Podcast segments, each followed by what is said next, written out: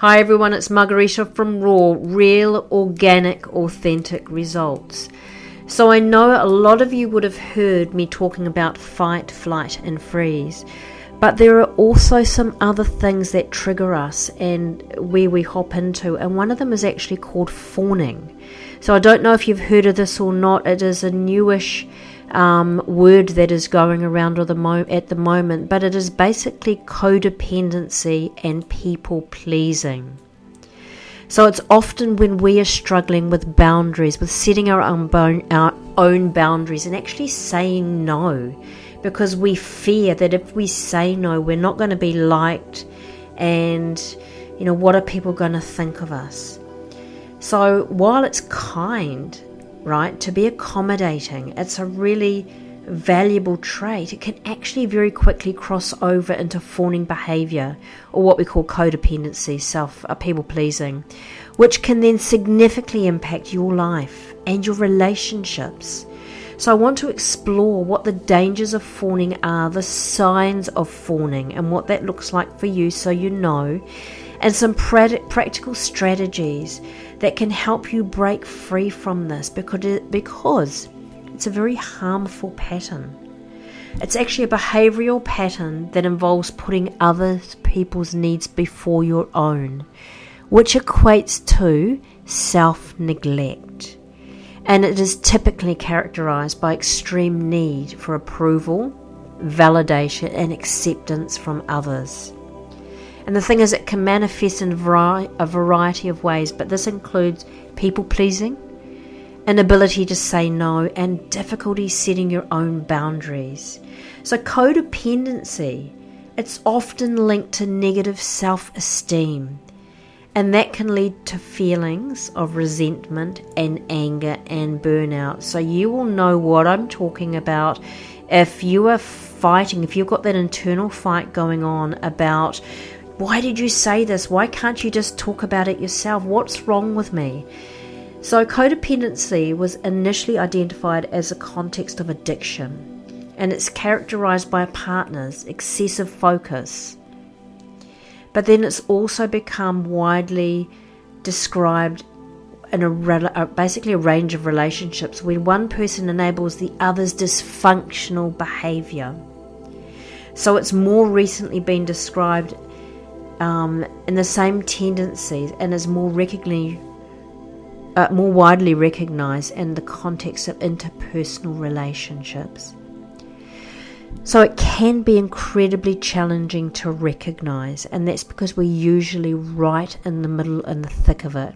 And it can often appear as kindness and generosity. But it does overlap, as I said, and it includes things as difficulty saying no.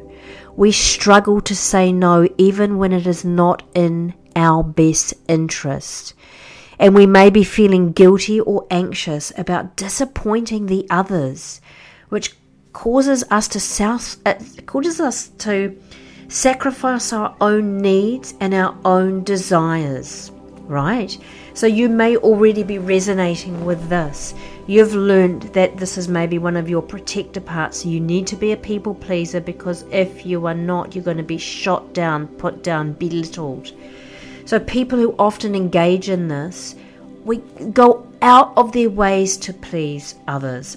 And I mean really out of your way compromising your own beliefs, your own values, and your own boundaries.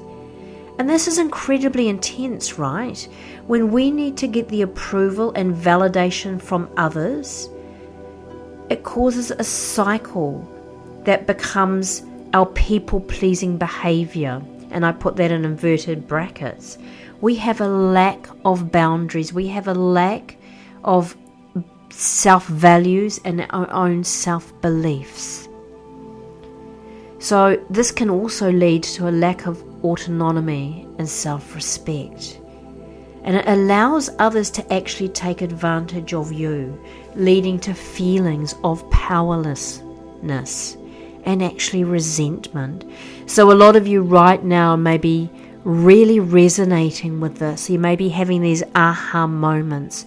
Why have you not been able to say no?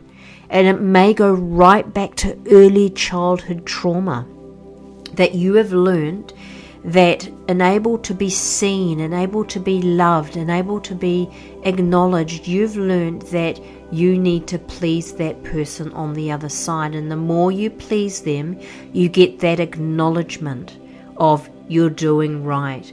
But sometimes you may not be getting that acknowledgement right, which leads you to people please even more, which then from a very early age loses who you really are.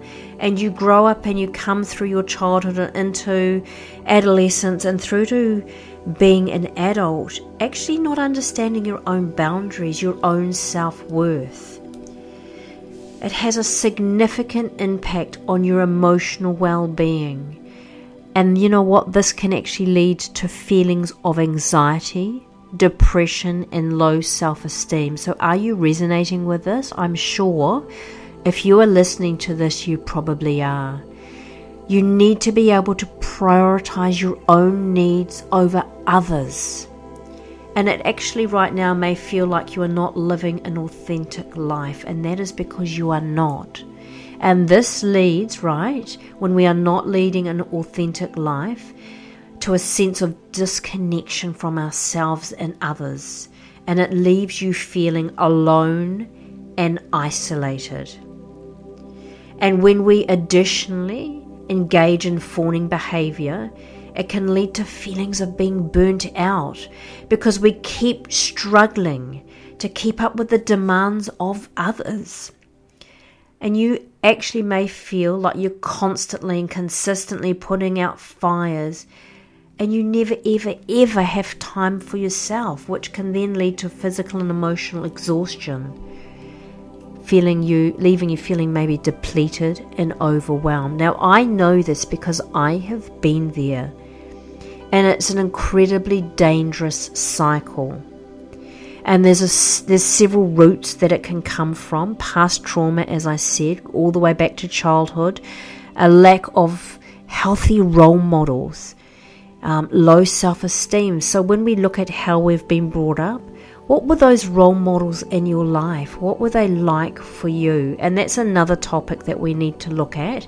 And we actually go back seven generations, if needed, to actually work out what your what your what your patterns are that you're using that were based on your mum and your dad, um, on both uh, your grandmother and your grandfather on both sides of your mum and your dad, and actually further their mum and dad and their grandmother and their grandfather. So it really can go back to the trauma that the whole family's experienced, and it's become a coping mechanism for you to avoid conflict and to protect yourself from perhaps further harm but it can also be from people who have grown up in dysfunctional family dynamics.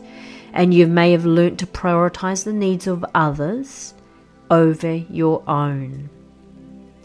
So, low self esteem is another common, really common cause of fawning behavior, as people may not, you may not, feel that you're worthy of love or attention on your own for your own merits.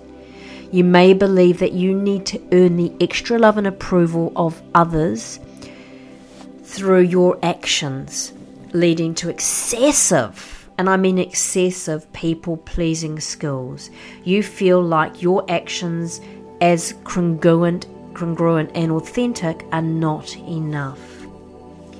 So the thing is, is that fawning behavior is linked to low self-esteem. And when you engage in this behavior, you struggle to prioritize your own needs and desires.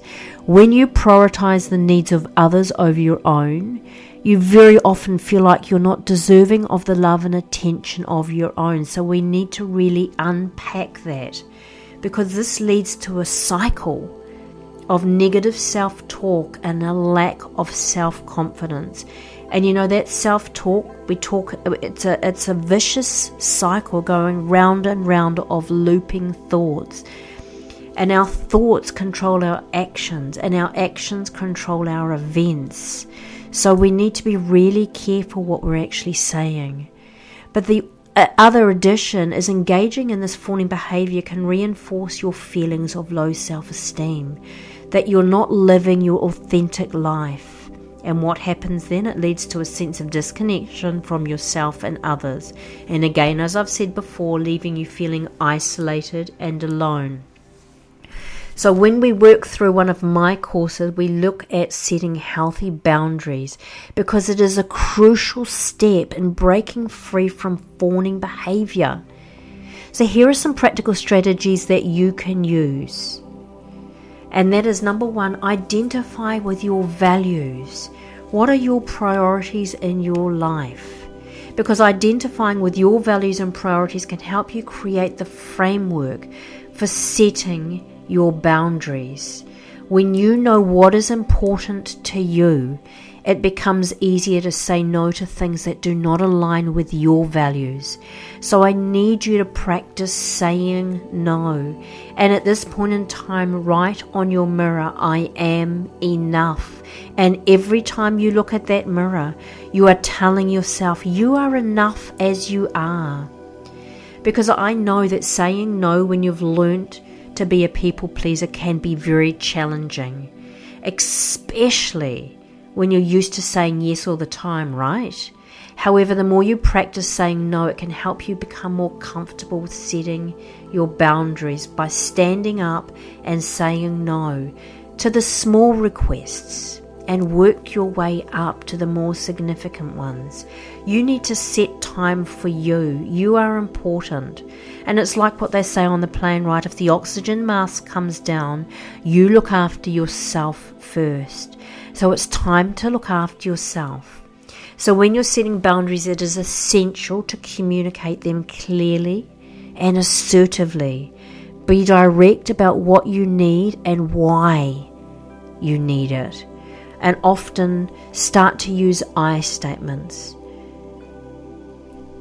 So, communicating other, with others effectively without fawning involves assertively expressing your needs and desires while responding to the needs and desires of others as well, because you are just as important, actually, as in more important because it's coming from you. You need to stand up for yourself first because when you learn to know that self love comes from yourself, we cannot go and buy love.